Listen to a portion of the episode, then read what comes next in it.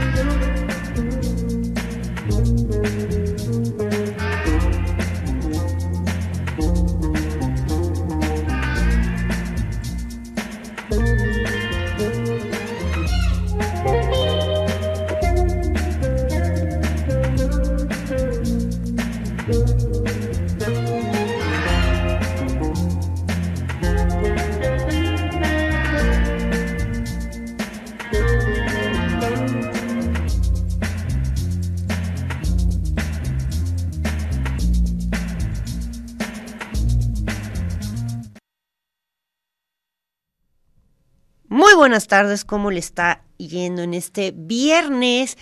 Ya es un viernes, muy viernes de calor, ya se siente la primavera, ¿cómo le va? Está a gusto, está refrescándose. Si está en el tráfico, por favor recuerde beber un poco de agüita, eh, tener mucha paciencia. El calor no nos ayuda, pero tener un poco de paciencia. Todo el mundo quiere llegar a todos los lugares usar el claxon no le va a ayudar, ni le va a hacer mejor, ni le va a hacer que avance más rápido. Entonces, quédese con nosotros esta tarde, con nosotras, que tenemos un programa bien interesante. El día de hoy eh, empezamos con música pues bastante a gusto, Keep Moving con Jungle, este proyecto musical inglés que nos gusta tantísimo, que nos pone muy de buenas y bueno, Hoy, sin más eh, preámbulo, les quiero presentar un proyecto que me parece muy interesante, muy hermoso y que además nos van a estar contando todo lo que ha sucedido en... Em, la manera de narrar lo invisible y por qué necesitamos narrar lo invisible y qué es eso invisible a nuestros ojos que no sabemos. Y bueno, narrar lo invisible es parte de uno de los proyectos, de tantos proyectos que ha elaborado el colectivo La 15, la colectiva también podría ser y que miren, hoy vengo muy preparada con este hermoso mandil que ya vamos a, a tener oportunidad de poder hablar de qué se trata. Para eso quiero darle la bienvenida a Paula Anatoli. Hola. Hola, hola. Qué gusto tenerte finalmente por aquí. Ah, estamos muy felices, felices como lombrices. Exactamente, estamos, usted no lo sabe, pero ya estamos aquí retorciéndonos pensando en que esto debió haber sido hecho en, en otro espacio más, este, más abierto, con unas bebidas más exóticas, etcétera, etcétera. En el mercado. En, por el mercado también, no sé, en un Acapulco la azotea, algo así. Está también con nosotros Laura Mixcoatl. Hola, hola. Y también Mariela. Hola. Mariela Olmedo. ¿No?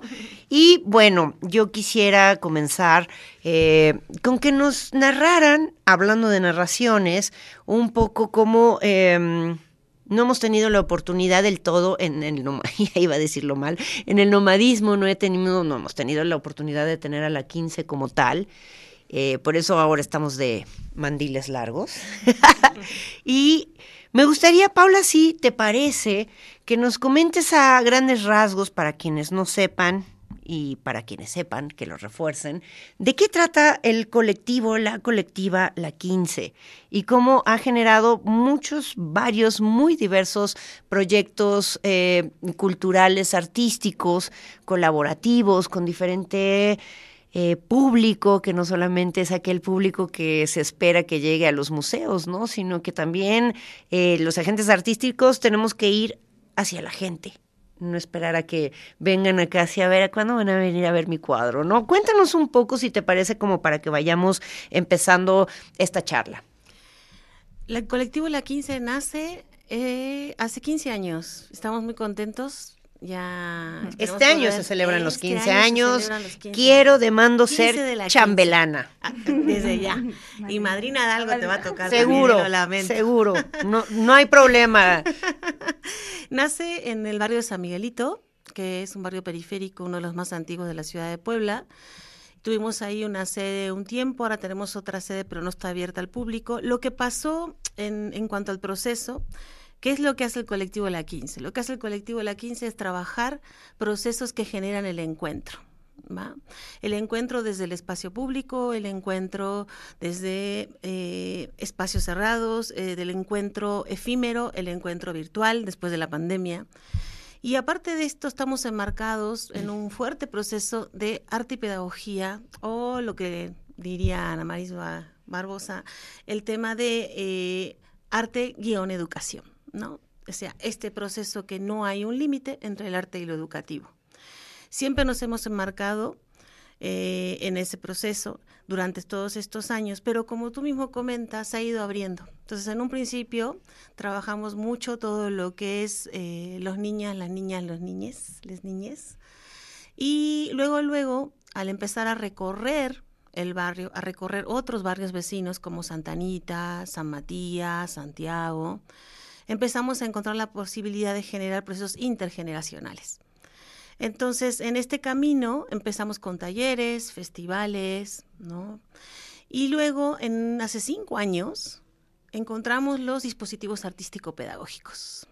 Y somos muy felices, la verdad. Nuestros dispositivos tienen rueditas, entonces es algo que nos ha dado la facilidad de poder llegar a estos espacios sin tener que hacer la gran logística, de llegar a estos espacios de una manera de disrupción, de llegar a estos espacios y trabajar con las personas de calle. O sea, el que está es el que, el que quiere, el que se acerca, el que le da curiosidad, el que tiene esta sensación de que algo extraño está pasando ahí, es quien se acerca y generamos el proceso juntos. ¿no? Entonces, sí determinamos ciertas estrategias para estos encuentros, pero lo esencial es que ese encuentro se transforme en un acontecimiento y que después deje un pequeño, una pequeña resonancia y hasta lo que llamamos nosotros un remanente poético. Entonces, ¿qué es la 15? Pues la 15 es el vivir y el devenir también. ¿no? Es este proceso orgánico. No, tampoco nos quedamos, hemos entendido, por eso creo que logramos resistir 15 años, que es un proceso orgánico y que caminando juntos nos vamos construyendo. Entonces seguramente me olvidé muchas otras cosas que es la 15, pero es lo que creo que en este momento podríamos también festejar en estos 15 años. Y un poco para poner en, contexto a toda la gente que nos hace el favor de acompañarnos esta tarde a entender, pues sí, a grandes rasgos, yo creo que ya tendríamos que darle un espacio eventualmente hacia la fiesta, la pachanga de los 15 años, este, le mandamos saludos a Santos, con quien seguramente tendremos que bailar el vals, ¿no? y elevarlo y con Gerardo y elevarles en los aires como quinceañeras, por supuesto. Ya lo estoy viendo. Em, yo creo que entre las cuatro sí los levantamos, ¿no? Sí, aquí puro ponche. Sí, no, sí, no, no, no. Tal vez tengamos que conseguir algunas palomas, muñecas, yo qué sé, algún este, algunos dispositivos para aventar, ¿no? Pastel Como sí va a haber, ¿eh? Pastel sí va a haber. Pastel tiene que haber, ¿no? Y ya tendríamos oportunidad de, hablar de muchas cosas que han sucedido en estos 15 años, pero digamos que dentro de este espacio eh, y, estas formas de trabajar y estos claros intereses y temas de la 15, ¿cómo es que, eh, ¿qué empieza primero? Un proyecto eh, que busca narrar lo invisible, que es básicamente recolectar las voces de las mujeres que trabajan en el mercado, sus experiencias. ¿Qué fue primero? La Diabla, que es el dispositivo, pero primero, ¿qué es la Diabla? bueno, em, en este caso, el, el proyecto de Narrando lo Invisible surge de los ojos de Pau, por estar más en contacto con el mercado y es muy bonito como ella describe que hace un triángulo de las Bermudas entre su casa, el mercado y eh, este pues el trabajo, en realidad es un pequeño perímetro que ella recorre y entre ese recorrido se va topando con diversas mujeres, se va eh, topando con diversos diversas miradas, diversas palabras, diversas, ¿no? Entonces, eh, tiene em, la, necesidad o la curiosidad más bien, Pau, de, invitarnos a Laura y a mí a compartir esto que le está aconteciendo y, y, nos dice que es como vital, ¿no? Que nos demos una vuelta por el mercado. Y en eso nos damos cuenta de que hay en este mercado, sobre todo en Defensores de la República, eh, la batuta de las mujeres, ¿no? Que pese a que el mercado es un territorio situado por los hombres, ¿no? Dirigido entre los hombres, son ellas las que tienen el poder, ¿no? De dirigir sus negocios, sus familias, su economía.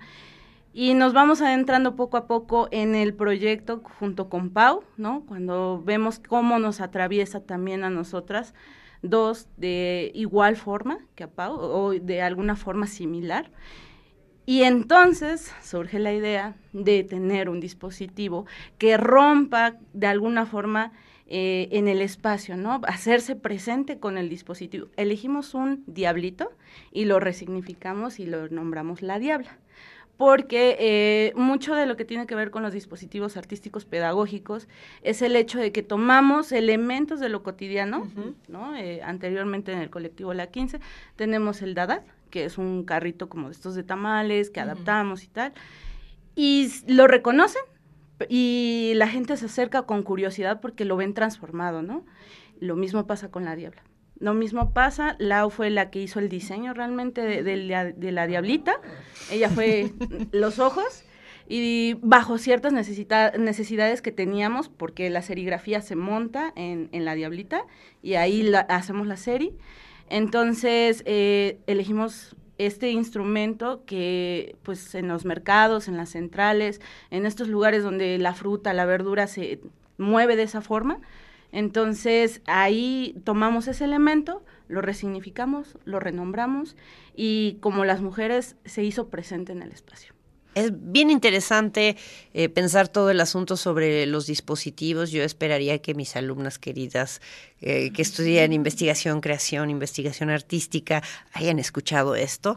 Eh, un poquito sí me gustaría de pronto dejar claro, ¿no? Cómo esta idea de dispositivo tiene esa función, ¿no? Como la del celular, digamos, ¿no? Que viene de ciertos teóricos como Agamben, ¿no? Como este Foucault, etcétera, etcétera, que lo que hacen precisamente es vincularnos, ¿no?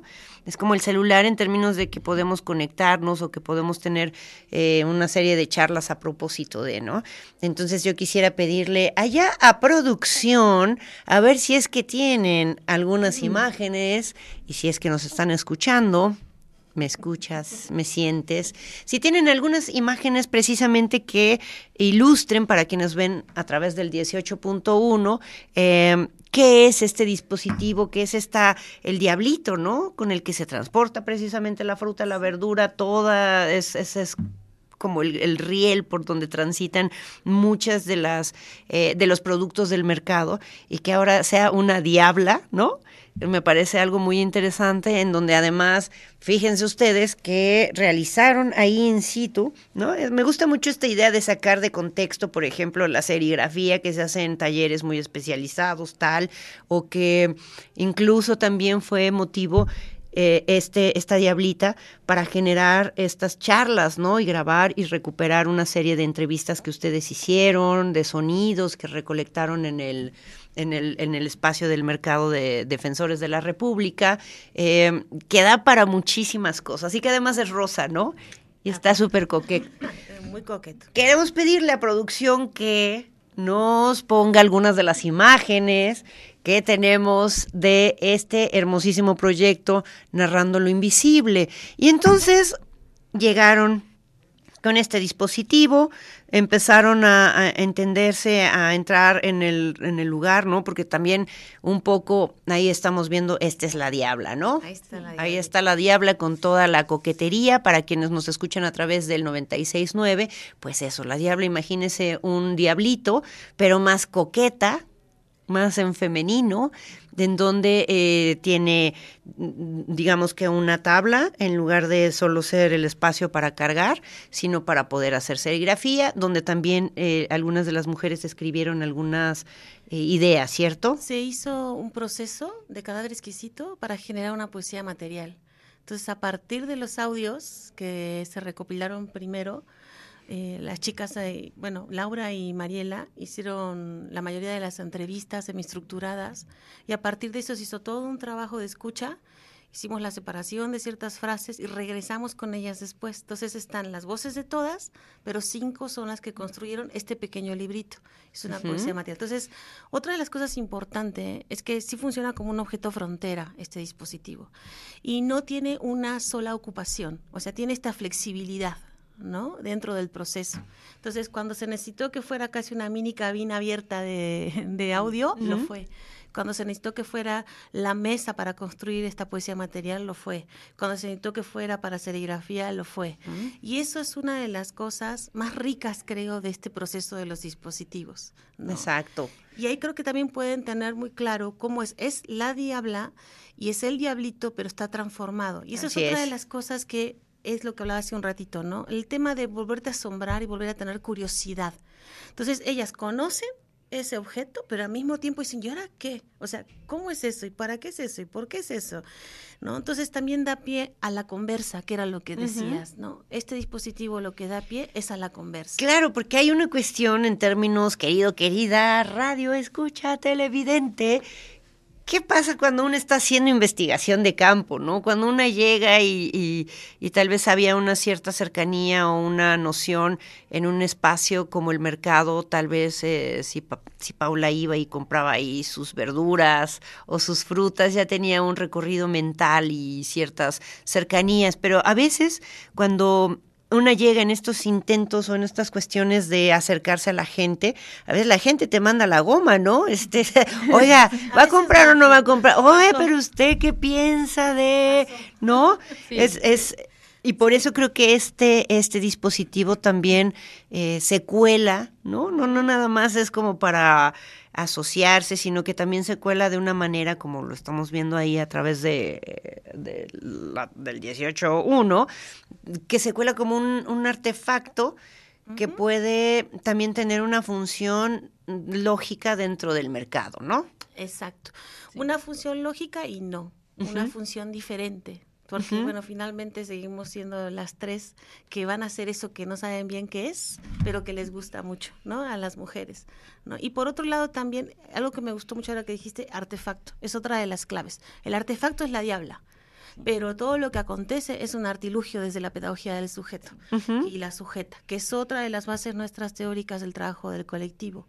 Y por último, también como darle un poquito la, decirle a Mari cuánto tuvo de resonancia, no solo que yo caminara, sino qué pasa con el trabajo del colectivo La 15 dentro del mercado, Mari. En verdad, ¿qué pasa? O sea, si nos permitió o no que estuviéramos ahí, de qué forma, de lo que hablaba Chispi, o sea, porque, o sea, en realidad no es que llegamos nomás porque yo iba a hacer mis compras, ¿no? Creo que ahí también hay otra clave y la última es la historia de Laura también. Y que eso está bien chido, ¿no? Porque hay que saber aterrizar, llegar, es, eh, creo que la diabla era muy coqueta, ¿no? Podría levantar, en estos términos muy heteronormados, levantar las miradas y decir, ¿eso qué?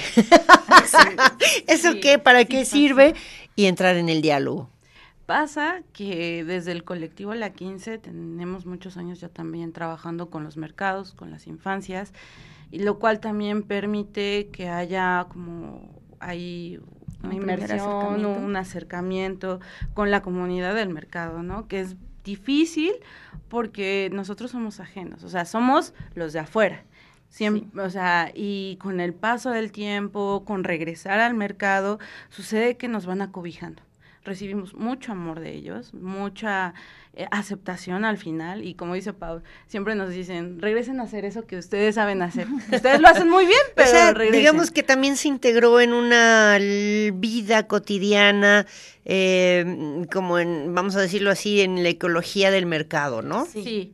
Nosotras creo que en general todo el colectivo y la colectiva podemos decir que ya también el mercado es nuestro hogar, ¿no? Porque permanecemos por lo menos dos veces a la semana en mercados, o sea, estamos trabajando todavía en mercados y entonces ya pasamos y saludamos a todas, a todos.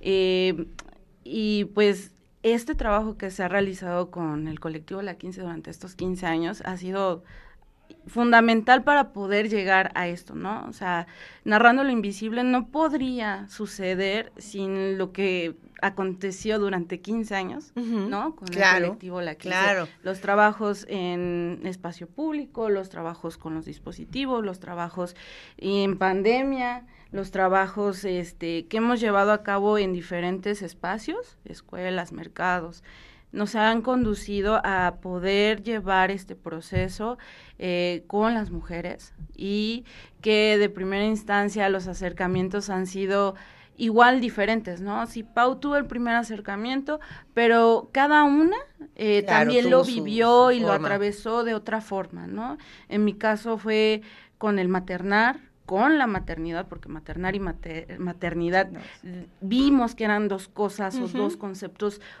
un tanto diferentes, ¿no? Eh, y pues Laura viene de, ahí de otro proceso con los mercados igual bien diferente.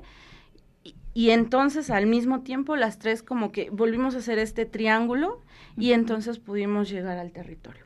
La verdad. Qué maravilla. Eso, fue lo que aconteció. Es bien complicado de pronto cuando hay que ir a hacer campo y bueno, hay muchas metáforas al respecto, pero lo más interesante que a mí me parece que sucede son estos vínculos afectivos que empiezan a, a, emerger y a florecer, ¿no?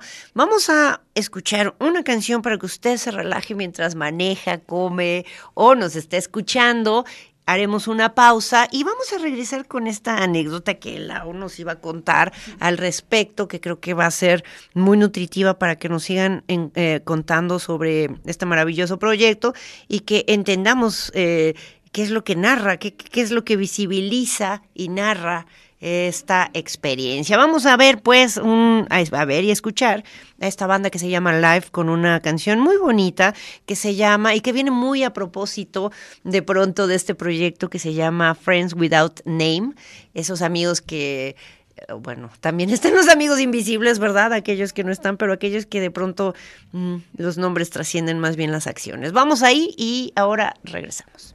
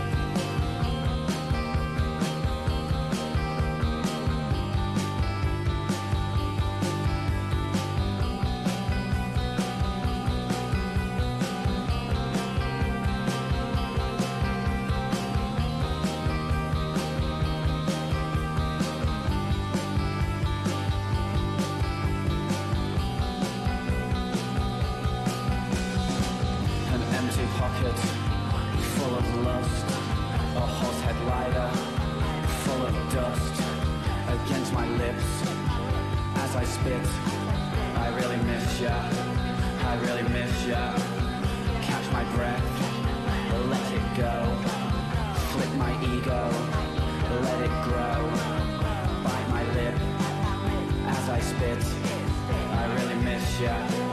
I really miss ya. I really miss ya. I really miss ya. I really miss ya. I really miss ya. I really miss ya. I really miss ya. I really miss ya. I really miss ya. Friends without names. Friends without names. Friends without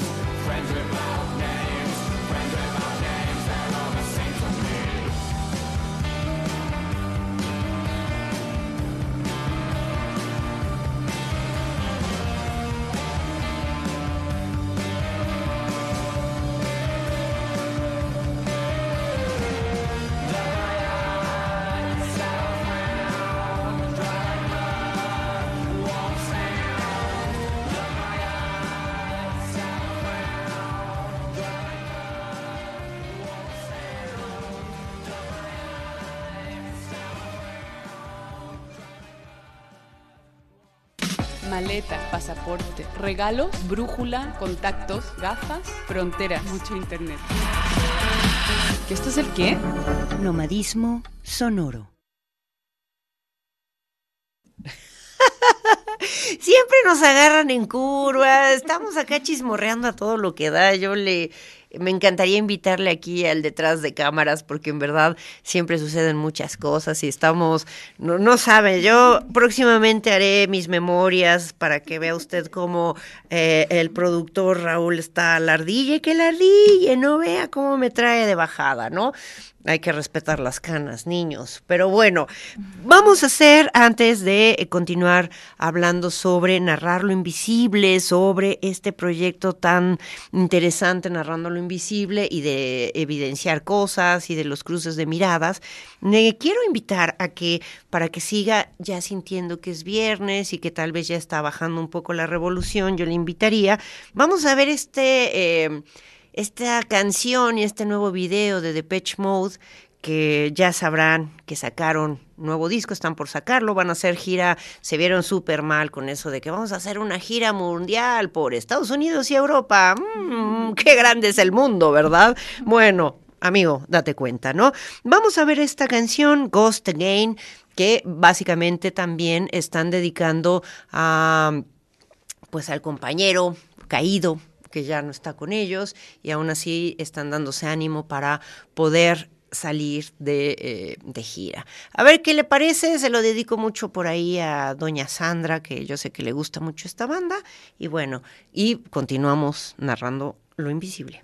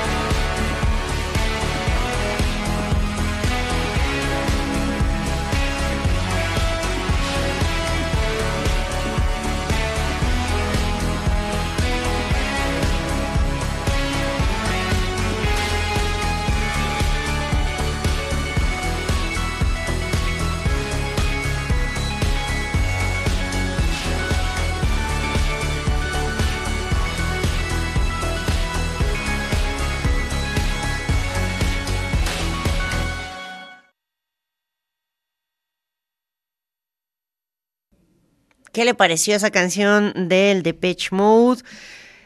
Qué interesante. Estaba pensando que últimamente hay muchas bandas más longevas y aquello del rock and roll, sexo, rock and roll y drogas, o cómo era. de pronto ya ha quedado detrás. Hay muchas bandas que son muy longevas y que siguen produciendo y sacando discos de algunas con mejor suerte, algunas con mejor ánimo, otras, bueno, de muchas formas muy diversas, pero creo que es interesante ver que eh, estamos viendo las caras de esta gente que era eh, las caras bellas del rock en un tiempo, ahora llegando a otras edades, y eso me gusta. Continuamos entonces narrando lo invisible y vamos a recuperar una anécdota que le pasó a Lau, ¿no? En, en que estaban entrando ya, estaban conociendo, estaban eh, acercándose a este campo maravilloso que es el mercado y que tiene sus lógicas y que tiene sus momentos y que tiene sus resquicios. Cuéntanos, ¿qué pasó? Cuéntanoslo todo. no es como que me haya pasado sola, nos pasó a todas. Y es chistoso que digas que pasó en un momento, porque en el mercado pasa, mejor dicho, que no pasa, pasa todo, porque eh, si hay algo que se da en el mercado es que hacen vida en el mercado. eh, una como tal tiene la idea de que va al trabajo, llega a su casa, se prepara, hace sus cosas y al otro día regresa al trabajo. En el mercado no es así, el mercado es su vida, es parte de su hogar. Jornadas bien largas que comienzan bien tempranito en la mañana y terminan muy, muy tarde y son horarios extendidísimos, ¿no? Claro. Eh, pero para entender esto, o sea, todos nos atraviesa distinto porque eh, Pau es conforme hace su día, los recorridos que hace, su rutina. María es por la maternidad. Pero en mi caso resulta que yo vengo de familia que ha trabajado en mercados. Y es también un vínculo que tenemos con las chicas, porque trabajar en los mercados es a veces heredado, o sea, viene desde atrás. Por ejemplo, en mi caso, viene desde mi abuelita, que mi abuelita era, pues, si no al 100%, el 80% de su vida trabajó en un mercado, se paraba tempranísimo y de ahí pues llegaba al mercado. Ella era de las que ponía sus puestecitos a ras de piso, como ese pau con guacalitos a veces. que eso es una estructura interesante, brevemente lo, lo quiero mencionar porque uno va a compra y a veces pareciera que no nos damos cuenta que en efecto hay locales establecidos, hay estos espacios que son a ras de piso, hay otros que se están movilizando, hay otros que son flotantes, ¿no? Y pues em, a raíz de esto, o sea, esa es una parte porque después eh, mis tías vienen siendo las hijas, también siguen heredando el puesto de ir al mercado a vender. La continuidad, sí, lo continúan. Entonces, ellas regresan al mercado, pero en este caso ellos ya llegan con un local, ya no es a piso, ya es a un local establecido, igual, y pues es más trabajo, porque es ir a la central más temprano aún, surtir el puesto. Más, este, productos. Más producto. Ahora, también pasa que mm, eh, bueno, mi abuelita cuando iba al mercado podía dejar a alguna de mis tías a cargo de las demás. A mis tías les atraviesa distinto porque ellas tienen que llevar a los hijos al puesto para ver tareas y todo eso. O sea, ellas no pueden dejar a alguien a cargo. Claro. Entonces, jalan. Ahí es donde entro yo porque yo en mi infancia pues iba al mercado con mis primos y pues veías, o sea, era ver desde adentro cómo funciona. Cuando era, un, era un poco tu patio de recreos también. Sí, era un poco el patio mesa de, tareas, mesa de tareas y a veces hasta cama, porque eh, pues sí, uno ya con sueño y pues ellos haciendo cosas, el mercado cerraba y ellos adentro siguen terminando labores, o sea, que el mercado cierre no quiere decir que sus actividades se paren. Ellos siguen pues laborando y produciendo. Entonces, pues ver esto tras bambalinas, digámoslo, de cómo es la vida en el mercado, es como que un espectro que tenemos adicional porque ya no vamos tan a ciegas al proyecto, o sea, ya hay un poquito más de entender qué hacen hogar en el mercado que solo ir a trabajarlos. Eh, entonces, vamos viendo cómo todas estas experiencias que tenemos nos encuentran y entonces ahora yo como hija de mamá y abuelita de mercado, yo regreso al mercado, pero ahora yo con mi profesión y es distinto mi acercamiento a ellos. O sea, no me es ajeno, pero sí es distinto como yo retomo en mi punto de vista, con mi trabajo, regresar a trabajar en un mercado. O sea, es curioso porque pues uno pensaría que tal vez regresaría yo pues a vender, y pues no, o sea, regreso al mercado, pero igual a trabajar, pero en otro Con otras herramientas, desde otro ámbito, incluso con otros ojos, ¿no? Que eh, me gusta esto que dice Paula de, de, siempre podernos asombrar, ¿no? Y no, o sea, a cualquier lugar donde vayamos, yo le llamo las pedagogías ácidas o LCD, ¿no? Como si estuviéramos así de, ¿qué es esto, no? Y que no nada más lo estás registrando con la vista, sino con todos tus sentidos del cuerpo y que si pudiéramos ver la vida siempre así la apreciaríamos un poco más, pero no vamos a hablar de esas pedagogías ácidas ahora. Y entonces encuentran estos espacios, em, podemos ir narrando también el proceso que se da con, con, la Diabla en términos de que se va integrando, fue una parte que se integró en el mercado, que, permitió estos acercamientos por, curiosidad de las, de las mujeres que estaban ahí, ¿qué están haciendo? ¿Y eso qué? ¿No? Y, cómo empiezan a, trabajar, por ejemplo, la idea de hacer las entrevistas o, o de esas mismas palabras llevarlas a los mandiles, a, un libro objeto, a los podcasts, por supuesto. Pues creo que primero ¿Qué fue primero? Ah, ¿Qué fue primero? El, el, mandil, la diabla o el podcast? O, las preguntas. Bueno, la diablita fue primero porque como ya lo habíamos dicho, el dispositivo pues es una diablita modificada que nosotros lo pensamos como sí para acercarnos, pero también eh, tener nosotras mismas un espacio que no le invadamos a ellas, porque ellas, pues sus lugares son muy pequeños y pues no hay espacio como para sacar mesas o cosas. Entonces, la diablita se pensó para llevar eh, una mesa exterior eh, que llevara pues la mesita de serigrafía, que es lo que estamos viendo ahorita en pantalla, llevar también nuestras cosas que nosotros hubiéramos sido lo menos invasivas con su espacio, o sea, claro. que pudiéramos ser extensión, era una extensión también. Entonces, cuando empezamos a trabajar con ellas, mmm, digamos que en un inicio era empezar desde lo plástico, que muchas veces hemos ido trabajando con los nenes, pero en este caso la situación y todo lo que ella les acontece no, no se pudo trabajar de ese modo. El mismo contexto nos fue a nosotras dictando así como que cómo ir los procesos y la oralidad fue la mejor forma que pudimos eh, conectar con ellas porque ellas tienen que seguir su día, ellas no pueden como que sí detenerse para ponerse a hacer algo que está fuera de la órbita de lo que tienen que hacer en ese espacio que es un espacio en, otras situaciones, ¿no? O sea, también eso me parece súper interesante en términos del arte que, que, podamos tener estas pedagogías ácidas y entender cómo, cómo colindar, ¿no? Cómo encajar, cómo tener estos encuentros tan potentes, ¿no? Porque ya de alguna manera de todas estas, eh, entiendo que de todas estas eh, posibilidades de recolectar la voz salen todas estas frases, ¿no? Sí. Y que además las hacen cruzar entre ellas, ¿no? Bueno, entre el cadáver exquisito, entre el, libro objeto que estamos viendo ahí en pantalla y los mandiles, ¿no? Que también serían unas devolutivas como para transformarlo, ¿no? O sea, en términos de las artistas, ¿qué hicieron las artistas? Tomar, ¿no? Para no interrumpir esos procesos que tienen en estos espacios y que son su vida o que son muy importantes y de pronto darles un, como un espejo, ¿no? Eso es lo, creo que la palabra espejo es la indicada para muchas cosas en, en este sentido, en el sentido que se levantan las narrativas, ¿no? Se generan los podcasts entonces hacemos todo el proceso de escucha, ¿no? Cuando ya está el podcast, se le lleva el podcast a ella. Nada se publica si ellas no lo escuchan primero, claro. ¿no? Pero ahí está el espejo. O sea, nosotras a partir también de todo este proceso que hablamos hace, hace un ratito, ¿no? ¿Qué, esto, ¿Qué tan invisible? ¿no? ¿Para quién es invisible? Exacto. ¿Para los ojos de quién? Hay, hay, dos cosas muy importantes. Para ella no es invisible ni su rol, ni lo que ellas, ¿no?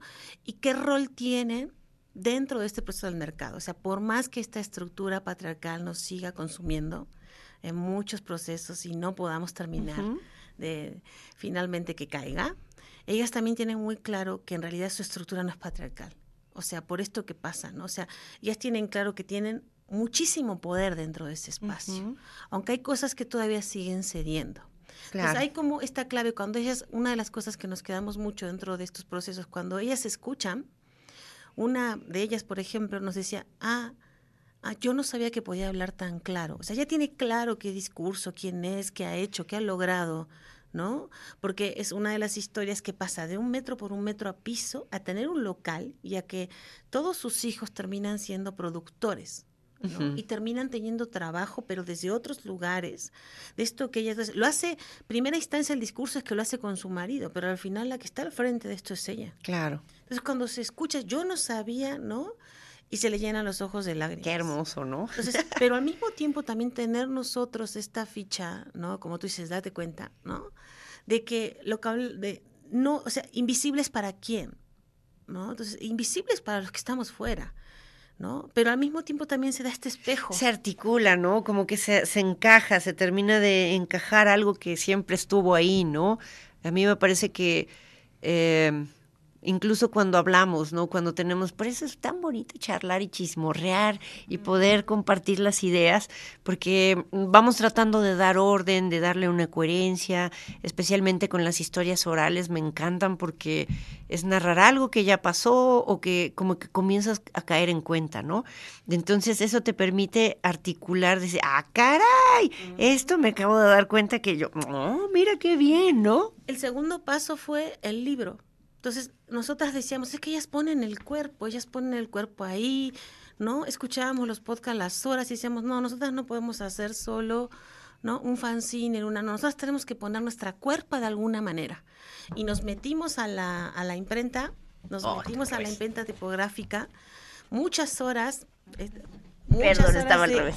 Nos metimos a la imprenta tipográfica muchas horas y pusimos nuestra cuerpa ¿no? Para que estas frases que ellas eligieron, que son de ellas, y aparte decidieron, o sea, es muy bonito el proceso en cuanto que decían, esta frase sí, esta no porque devela mucho, esta sí me siento, me resuena, esta no, y la iban ordenando, ¿no? Así se crea este texto, y nosotras pudimos ahí retribuir este cansancio, este esfuerzo, este poner letrita por letrita, ¿no? Y, irlo ahí armando desde la prensa tipográfica, que también es un trabajo de hombres, e invadimos un espacio que es un espacio. Saludos, Agustín. ¿no? A Agustín, que entonces que nos recibió con mucho cariño, nos sigue recibiendo. Entonces, es como, va, entonces aquí estamos. Regresamos con el libro y lo fabuloso fue que lo abrieron igual otra vez. El asombro, ¿no? De estas son nuestras frases.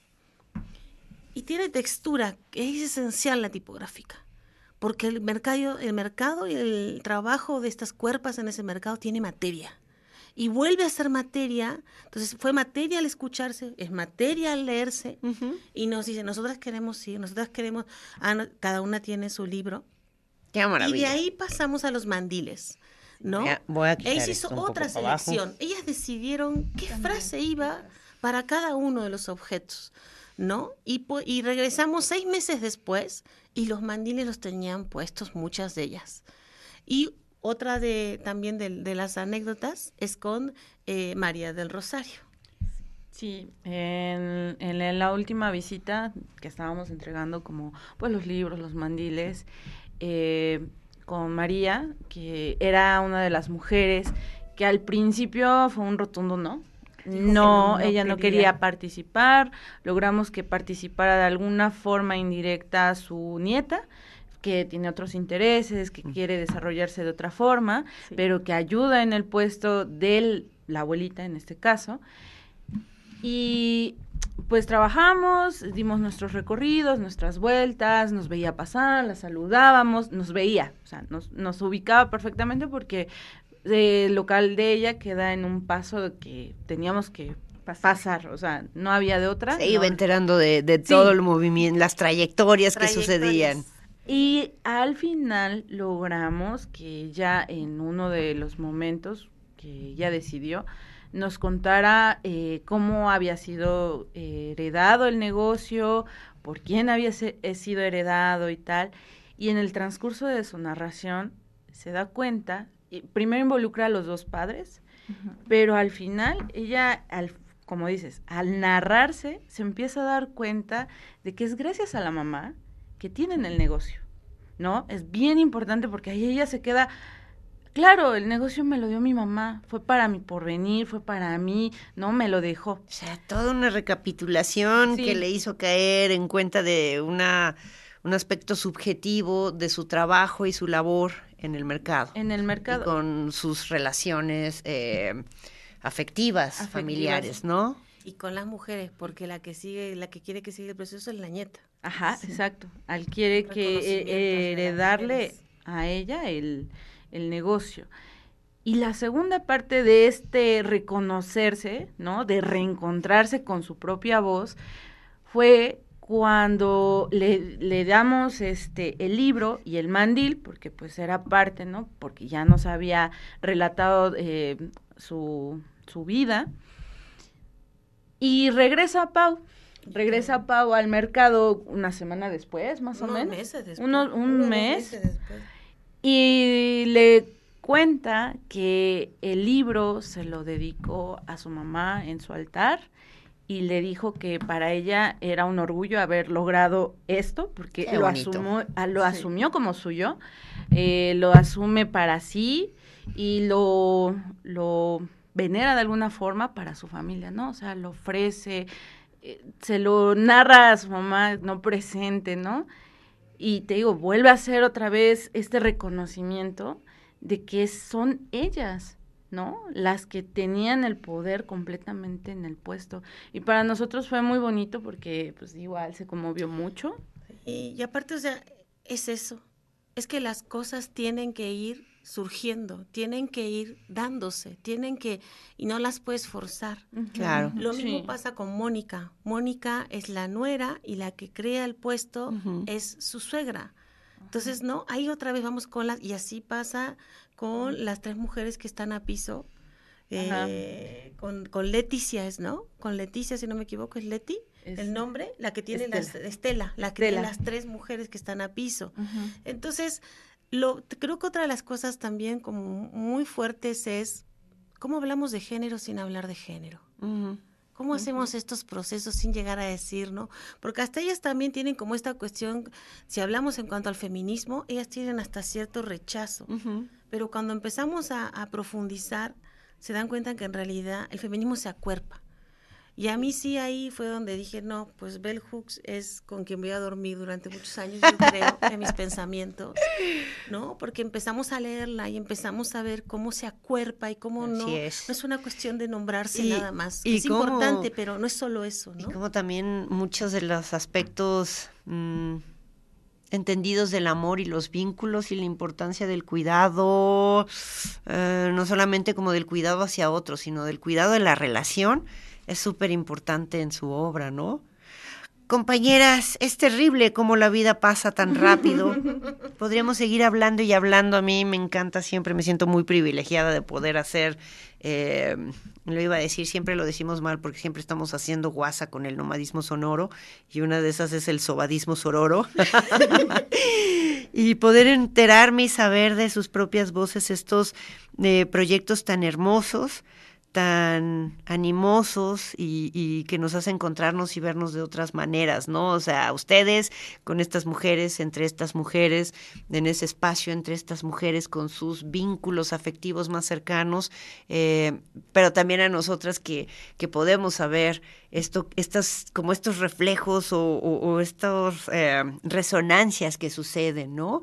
Y pues felicitarlas. Yo quiero presumirles otro poquito mi super mandil. ¿Podrías leer, Laura, qué dice esta frase que precisamente sale de la, eh, pues de todo el trabajo con estas mujeres fantásticas? Sí, claro. Las palabras que vienen en los mandiles son palabras de las mujeres del mercado lo que dice son, las mujeres podemos hacer lo mismo que los hombres, a lo mejor algunas no se atreven y quizás eso es lo que hace falta, atreverse a lo que uno quiere o a lo que uno sueña. Atreverse a lo que uno quiere o a lo que uno sueña. Gracias a producción hacen unas cosas maravillosas, a Lalo que, que, puso la foto donde no me dijo que saliera enojada y tal.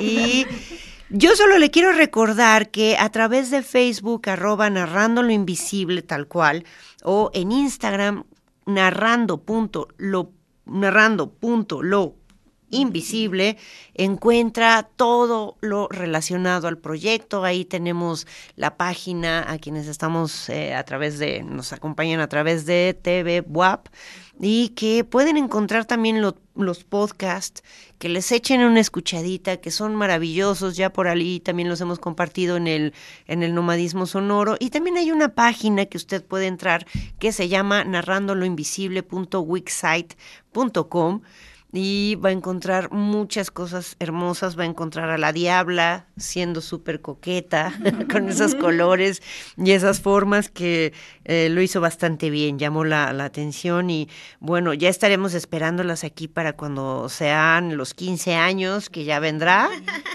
y que nos sigan contando pues todas estas cuestiones maravillosas que el arte y como agentes desde el arte, se puede vincular en términos de lo social.